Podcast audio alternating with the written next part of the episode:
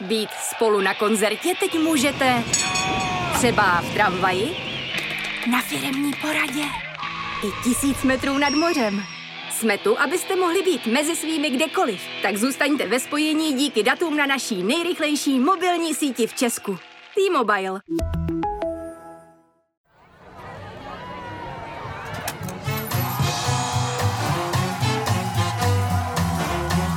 Trafika. Konstantina Sulimenka.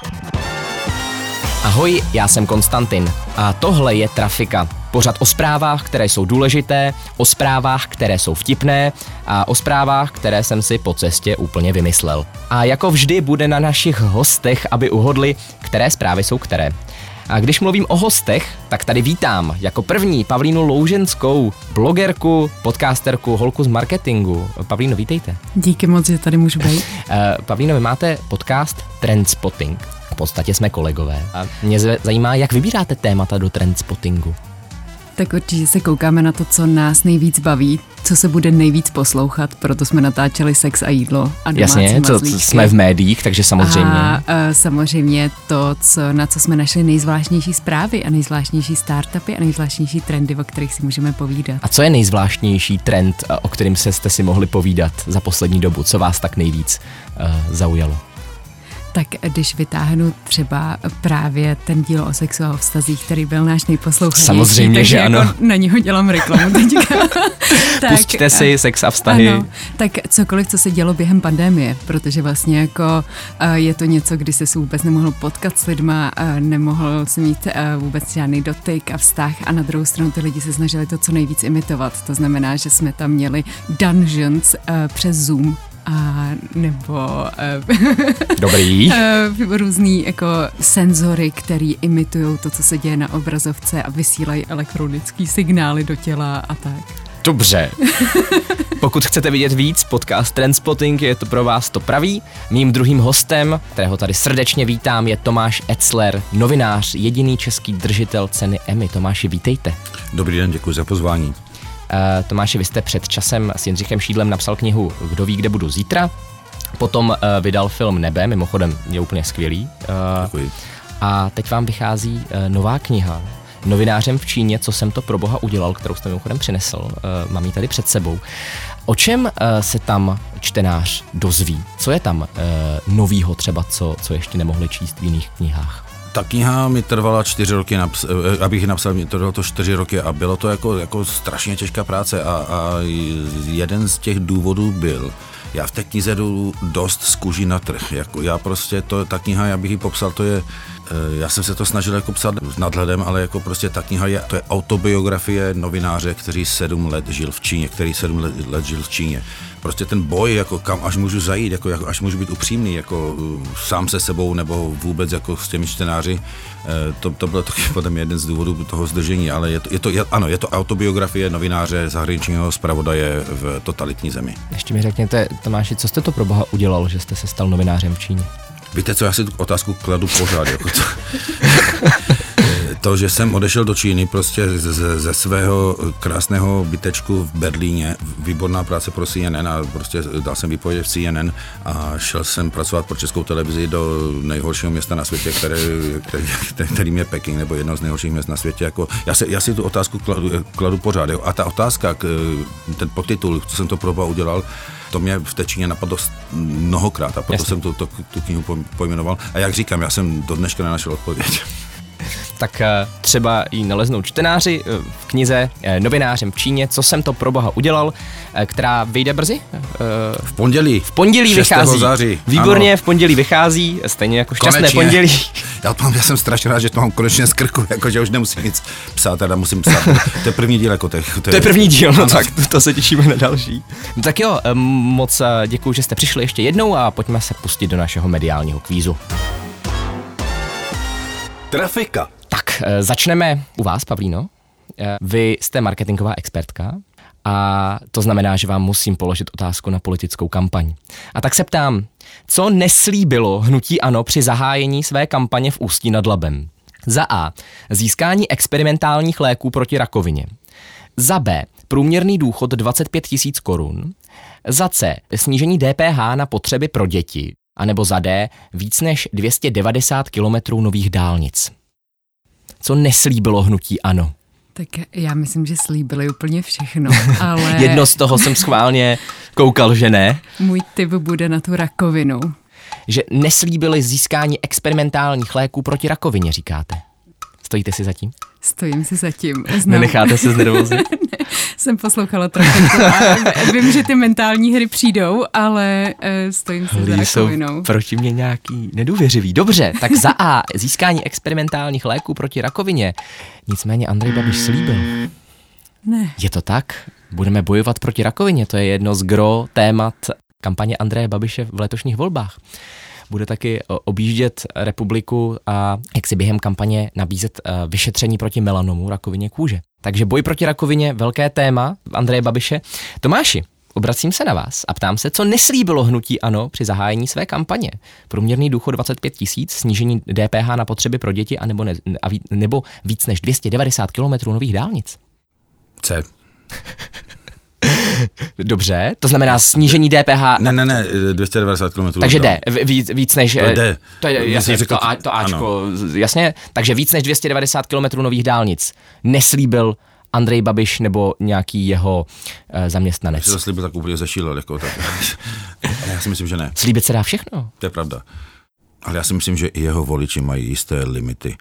Teda mají těch limitů hodně. Tak... Ale... Pokud mají nějaké limity, tak 200 kilometrů je málo, ten limit, ten bude asi vyšší, 294 kilometrů nových dálnic slíbil, myslím, že to byl Karel Havlíček, kdo o tom mluvil. Správná odpověď je snížení DPH na potřeby pro děti, to neslíbil, o DPH tam sice mluvil, ale ne v tomhletom kontextu. Dále pak slíbil třeba sloučení ministerstva průmyslu a obchodu s dopravou, vybudování vládní čtvrti, slíbil bojovat proti zákazu aut se spalovacím motorem, to znamená proti Evropské unii a hromadu dalšího. Pavlíno, vy znovu jako marketingová expertka, kdo podle vás teď dělá nejlepší kampaň? Já vím, že to je taková trochu jako blbá návodná otázka, ale tenhle podpořad není o ničem jiném než o blbých návodných otázkách. Já myslím, že o tom vždycky jako rozhodnou ty voliči ve výsledku. Teď mluvíte jak Jindřich Šídlo, to je tak hrozný. Ale to je hrozně hezká lichotka, to jsem si vždycky přála takovou lichotku. Děkuji. My si tady dáváme high five s Tomášem. Ale protože to jako marketéra tě zajímá ve výsledku ta konverze na konci. To je jedno, že si to udělal na TikToku, tu kampaň a že seš úplně pyšnej na to, že máš hezkou růžovou barvu na billboardu. Mm-hmm. Ale vlastně důležitý je si to ve výsledku prodá. Takže já jako marketér musím odpovědět takhle. Promiň. Chytrý a dobře. Trafika.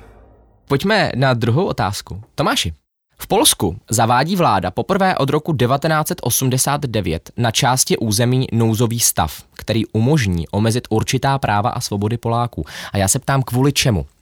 Nabízím možnosti kvůli pandemické situaci, nebo kvůli sporům s Běloruskem, nebo kvůli extrémním povodním, anebo zadé kvůli útěku divokých zvířat. Je to kvůli sporům s Běloruskem, je to proti tomu, že Bělorusové jim tam posílají spoustu migrantů, tak podél hranice s Běloruskem zavedli nouzový stav. Je vidět, že to víte, nebudu vás napínat, samozřejmě. Je to tak. Podle západu tedy Bělorusové posílají do Polska, Litvy a Lotyšska. Mimochodem v Litvě a Lotyšsku už nouzový stav tedy funguje. Afgánské uprchlíky. Konzervativní polská vláda se je snaží na hranicích zadržet a vytlačit zpátky do Běloruska, aniž by jim povolila žádost o azyl, za což opozice vládu kritizuje. A mimochodem vláda nevyhlásila nouzový stav ani kvůli covidu a vyhlásila ho kvůli téhleté situaci. I to je jeden z důvodů, proč opozice vládu kritizuje. Jeden z poslanců opoziční občanské platformy dokonce jel osobně na hranice dovést humanitární pomoc, ale byl zadržen pohraničníky, takže se vůbec tam nedostal. Hodně to tam teď vře v Polsku. Vy to nějak sledujete, Tomáši? Já to sleduju. Zahraniční téma samozřejmě. Ten zločinec Lukašenko, prezident Běloruska, používá ty uprchlíky. On je do toho Běloruska vozí. A to nejsou jenom Afgánci, to jsou Syřané, to jsou prostě uprchlíci jako z Blízkého východu, kteří utíkají z těch konfliktů a on to používá v podstatě jako zbraň. Hybridní zbraň. Přesně. Protože řada těch zemí, včetně Polska, těch sousedních zemí, jako těch baltických států, se vyhradila nebo vyhrazovala proti jeho prostě politice, jsou kritici a on se jim mstí tím, že jim tam teďka vozí migranty. Oni ale jako on ještě navíc jako on ty migranty Argentina musí dovést do toho Běloruska. To je strašně drahá operace, za kterou hodně lidí se domnívá nebo tuší, že zatím stojí i Putin, že zatím stojí Rusko. Já nechci říkat, je to prostě zbraň, která je to obrovský problém pro tu Evropu, že vozí tyhle uprchlíky jako tímto způsobem. Oni je vozí až přímo na hranice, a pak se je snaží strčit přes ty ploty. No. Je to tak, existují dokonce videa na hranicích, tuším s Litvou, něco takového, takový konflikt mezi pohraničníky proběhl. Je to už tedy dlouhodobější problém, uvidíme, kam to bude směřovat. Každopádně, Tomáši, odpověděl jste správně. Dávám velká oslava. Dobře, můžete slavit, až vyhrajete, ale... Zatím skóre 2-0 a já se obracím opět na Pavlínu Louženskou, které se ptám, jak moc dobře sleduje protikovidová opatření v Evropě. Ukaž mi někoho, kdo chápe, jaký jsou protikovidový opatření a dám ti Tomášovu podepsanou. Tak to bude hodně typovací otázka v tom případě, protože moje otázka zní, jaké opatření proti covidu ve škole žádná země zatím nezavedla? Buď je to izolace učebnic, nebo je to zákaz mluvení během obědů, nebo je to větrání i v zimě, a nebo je to používání gumových rukavic během pobytu ve škole. Jedno z toho žádný stát na světě nezavedl. Tedy aspoň pokud můžu věřit Google. To je další debata, kterou bychom mohli mít. Hele, myslím, že obědy asi zavedly. Zákaz mluvení. Že to je něco, co zavedli, 100%. OK. Tomu budu věřit. A co ještě? Větrání. Tak, větrání i v zimě, izolace učebnic nebo používání gumových rukavic ještě zbývá z těch nevyloučených. Tak uděláme izolaci učebnic. Že žádný stát nezavedl. Ale jsem úplně fakt na vodě, totálně. Konečně to může být cokoliv. Izolace učebnic není správná odpověď. Zavedla ji Francie. Tomáši, zákaz mluvení během obědu, větrání i v zimě nebo používání gumových rukavic nikdo nezavedl? Takhle, mě by nepřekvapilo vůbec nic. Tak samozřejmě, ano. Žijeme ve světě, kde nás ale nic nepřekvapí. Já se přiznám, že jsem neslyšel o těch gumových rukavicích předtím. O všem ostatním, ano? Takhle, dokážu si to lépe představit než ty rukavice. Používání gumových rukavic. Žádný stát na světě nezavedl. Máte pravdu a máte bod, gratuluju. Zákaz mluvení během obědu zavedly školy na Tajvanu. A větrání i v zimě, dokonce takové větrání, že se monitoruje stav CO2 ve školách nebo ve třídách přímo, kvůli tomu se nakoupilo 300 000 přístrojů, zavedlo Spojené království. Mluvit během oběda mi zakazovala i moje maminka. Myslím, že to není úplná novinka. Trafika. Skóre tím pádem 3-0. Zatím ostré vedení Tomáše Etzlera, ale... Jaká je ta cena, prosím?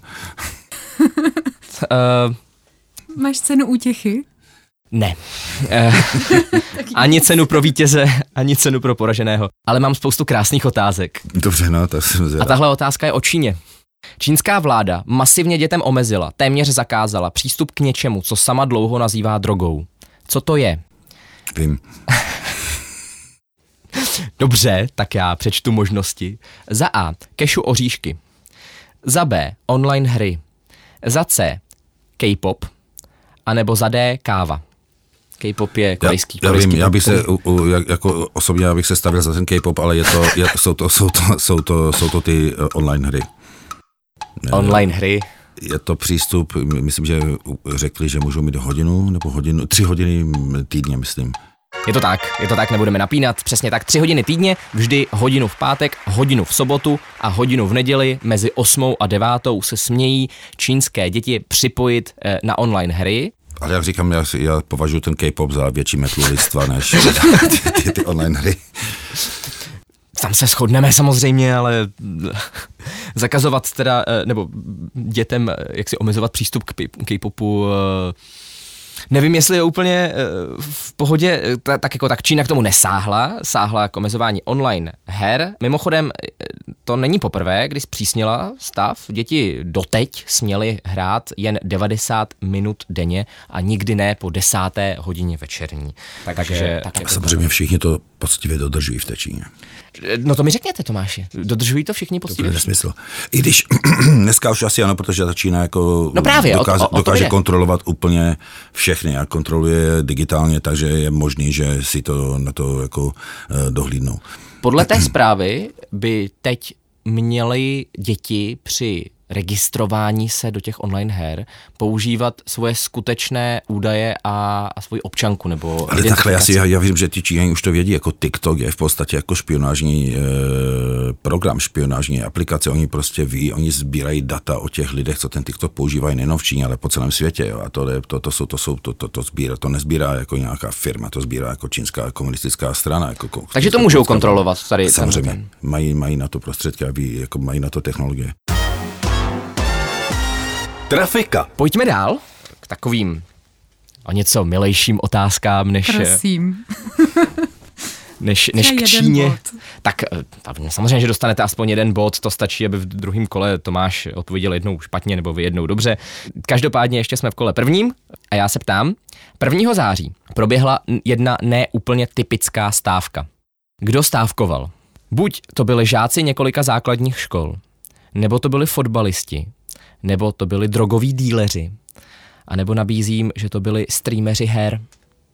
Kdo stávkoval 1. září? Tak...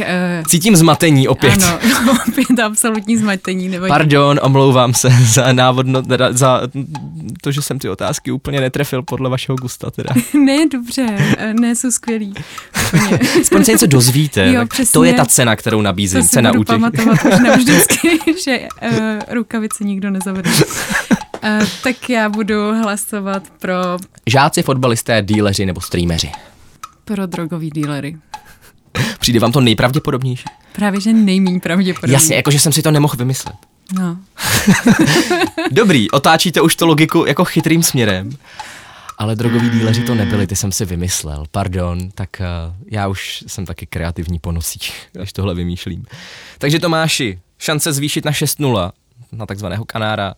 Pokud odpovíte správně, kdo stávkoval 1. září, žáci, fotbalisté nebo streameři? Já nemám nejmenší potuchy. Prostě to je takový... Zatím vám ty typy vycházely.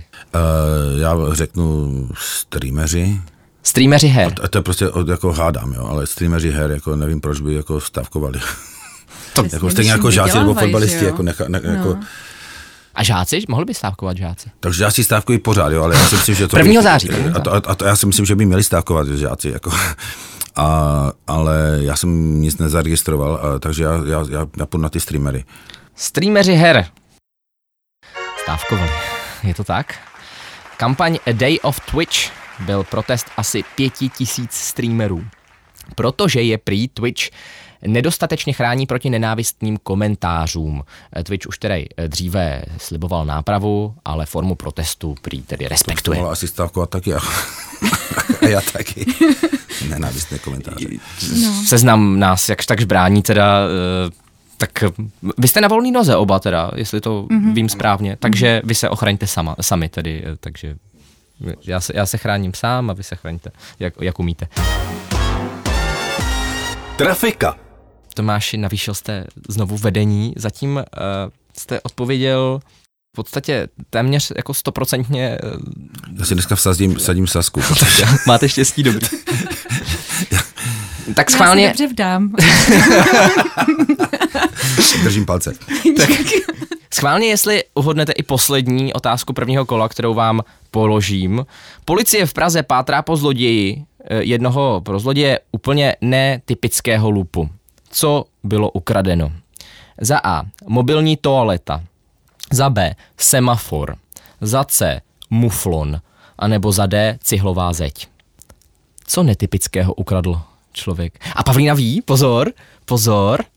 Tak já půjdu jako to vylučovací metodou, cihlová zeď podle mě ne, to ta se blbě bude nosit. Muflon, no jenom, abyste se nedivil. Muflon, co tam byly ještě ty první dvě věci? Semafor a mobilní toaleta.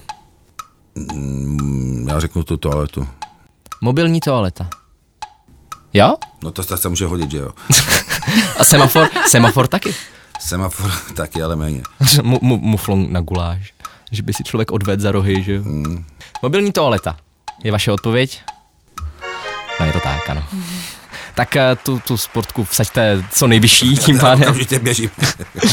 Nezabránilo pachateli v tom ukrást mobilní toaletu ani fakt, že ona tojtojka byla přimontovaná k zemi. Policie pomůže pátrá a hrozí mu až 2 roky vězení. To je takový hezký příběh, kterým končíme první kolo. Skóre je tedy 8-0. Já se moc omlouvám, Pavlíně, už teda nemá šanci vyhrát. To už není možný fyzicky, ale určitě bod padne. Bod padne, dokonce i Silvia Loder měla 1 bod v téhle soutěži. Dokonce i Silvia Loder, která v poslední otázce si dokázala uzurpovat 1 bod.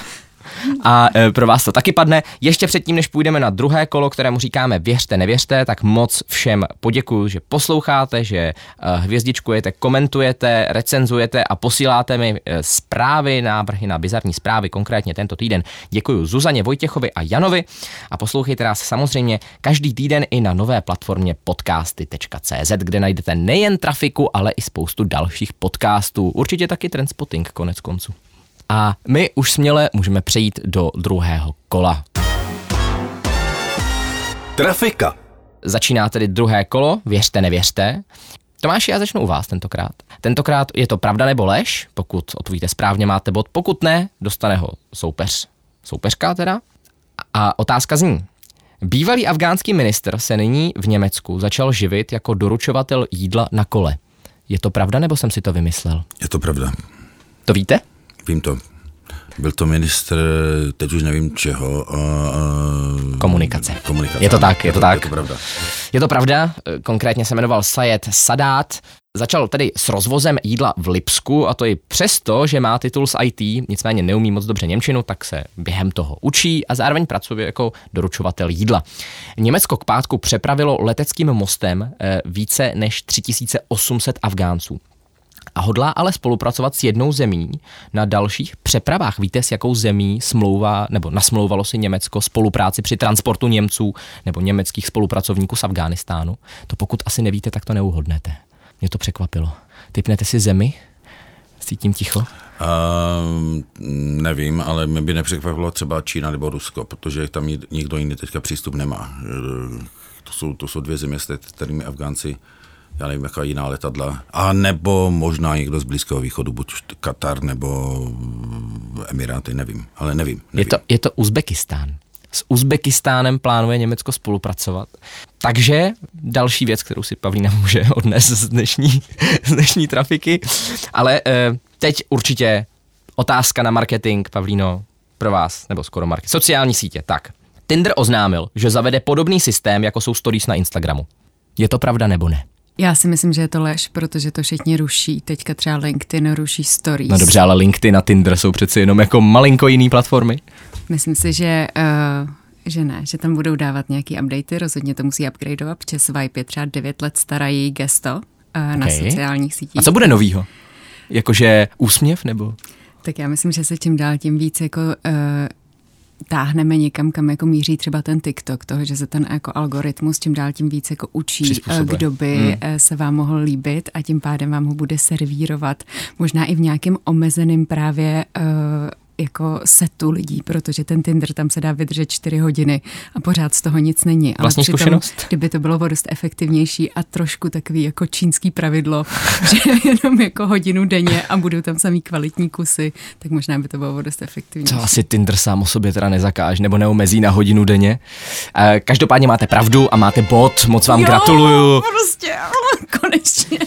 Skóre 9-1, Tinder nic takového neoznámila, je to úplně vyfabulovaná zpráva. Jste chtěl něco říct, Tomáši? Nechtěl. Nadechoval jste se, tak nějaký zkušenosti s Tinderem nebo tak. Tak jestli jste nechtěl nic říct, tak budete odpovídat teď, protože se ptám, jestli je pravda, že soud v USA rozhodl, že rodiče musí odškodnit syna za vyhození jeho kolekce pornografie. Záleží na státu, ale jako třeba v jižních státech Spojených států by mě vůbec nic nepřekvapilo. Michigan. Buď jsem si to vymyslel, anebo je to pravda. Já myslím, že to je pravda. Říkáte, že to je pravda? Myslím, že ano. Nevím. Nečetste. Ne, toho jsem si nevšiml. ale máte zase pravdu, je to pravdivá zpráva. Je to teda dospělý syn, abychom byli úplně fair, který s rodiči bydlel krátce po svém rozvodu.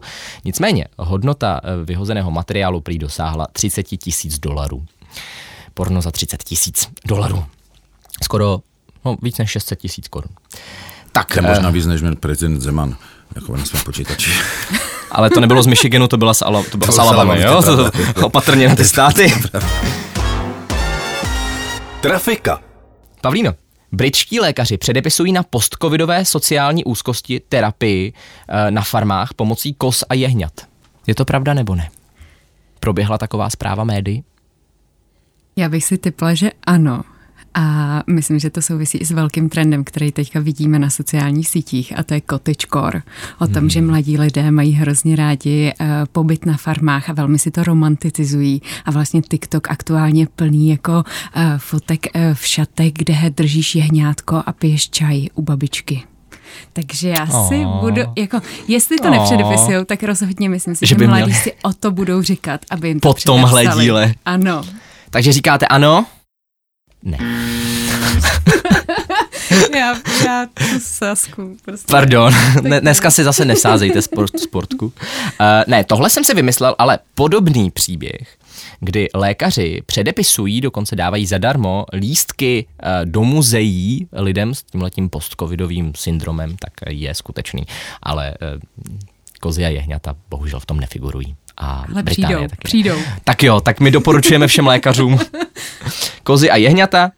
Tomáši, společnost JBL musela stáhnout jeden ze svých modelů sluchátek, protože se omylem jmenovali stejně jako nacistický generál. To je taky možný. Dlouhé váhání. Ne, to možný je všechno, jako, možný je všechno. Jako náš speaker Gering, já nevím. Tak Goebbels by se možná hodil víc, co se speakerů týče. Teda. Ano.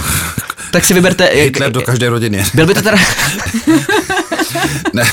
Ne, je to možné, jako, i když si, takhle ne, já řeknu ne. Říkáte ne? Nemyslím si to. Proč ne? Protože si myslím, že JBL je firma, jako, že podle mě tam nemají úplně idioty. Tak jako. Nebyl by to jako Goering ani Goebbels, byl by to nějaký ani Rommel, nevím, že jo? Jako, ale... Nevím, ale myslím, že ne. Říkáte ne? Ano, říkám ne. Ano, říkáte ne. Chápu. No tak si vsaďte, je to úplně vyfabulovaná zpráva samozřejmě, nic takového se nestalo. Já už jsem ztratil skóre, kolik máte v tuhle chvíli, takže prostě jenom řekněme, že jste vyhrál. Ale poslední otázka je na TikTok. Pavlíno. Šance. Soustřeďte se. Já jsem úplně jak před penaltou. Butánský korunní princ se stal hvězdou TikToku poté, co začal takzvanou Wawa Vroom Vroom Challenge. Butánský korunní princ. Kdyby přál bych vám vidět teď pohled Pavlíny Louženský na mě. Vypadá to stylem, jestli si dělám prdel nebo ne. Jo, přesně. A to já se ptám vás teda. Tak já myslím, že to bude lež a je to jenom kvůli tomu, že si myslím, že ta challenge by se jmenovala trošku líp. On by ji nemusel pojmenovávat, že jo? On by ji nějak začal a pojmenoval by to ten TikTok. Ne, prostě ne, ale já to úplně totálně prohraju, takže já už jsem to vzdala, moje ambice prostě skončily jako v Číně. Dobře, tak do Bhutánu jste se nakonec dostala správně, protože tahletá odpověď je ne, nic takového nebylo, nebo Bava Vroom Vroom Challenge jsem teda našel, že existuje. Butánský korunní princ by taky měl existovat, ale každopádně dohromady to nemá nic společného. Tak jako tak teda gratuluju Tomáši Etzlerovi už jistému vítězi z předchozích kol. Už jenom teda mimo hru vám položím případnou rozstřelovou otázku, které říkáme číslo týdne. A Tomáši, vy, protože jste vyhrál, tak budete odpovídat první. Hledáme číslo. A já se vás ptám. Justin Bieber se stal nejposlouchanějším interpretem v historii Spotify. Kolik má měsíčně posluchačů? Tipněte si v milionech. Já si myslím, že tam půjde o 100 milionů. Měsíčně, je to teda pravidelný měsíční, průměrný měsíční. 150, takhle. Já vůbec nevím, jako... To je právě ta krása téhle otázky. To je... Nepředpokládal jsem, že budete fanouškem Justina Biebera, no, takže... to teda nejsem. Já bych přál 4 posluchači měsíčně. Ne, já mu nepřeju, jako já přeju všem jako dobré věci. Kromě K-popu samozřejmě. Kolik? Hoďte číslo v milionech? Měsíčně. 25. Dobře, na to, že jste říkal několik stovek, tak jste to snížil. No ne, já jsem si to potom jako trošku jako Dobře, Pavlína. Já dám 800. 800 milionů. Je to 83. Prostě já dneska fakt prohrávám cokoliv. 83 milionů průměrně posluchačů měsíčně. Je to teda nejposlouchanější interpret v historii Spotify. Žádný jiný se k průměrnému měsíčnímu skóre ani 80 milionů zatím vůbec neblíží. To je úplně všechno. Moc děkuju, že jste hráli. A Tomáš, že vyhrál teda. Tomáši, moc děkuju, že jste přišel. Gratuluju k vítězství. Stejně nejsou žádný ceny. Nejsou, no, to je pravda. Dobrý pocit. Ne, děkuji. No. A Pavlíno, vám moc děkuju za účast a přeju vám, ať se dobře vdáte. Tohle je úplně všechno. Já jsem Konstantin Sulimenko a loučím se s vámi. Nashledanou.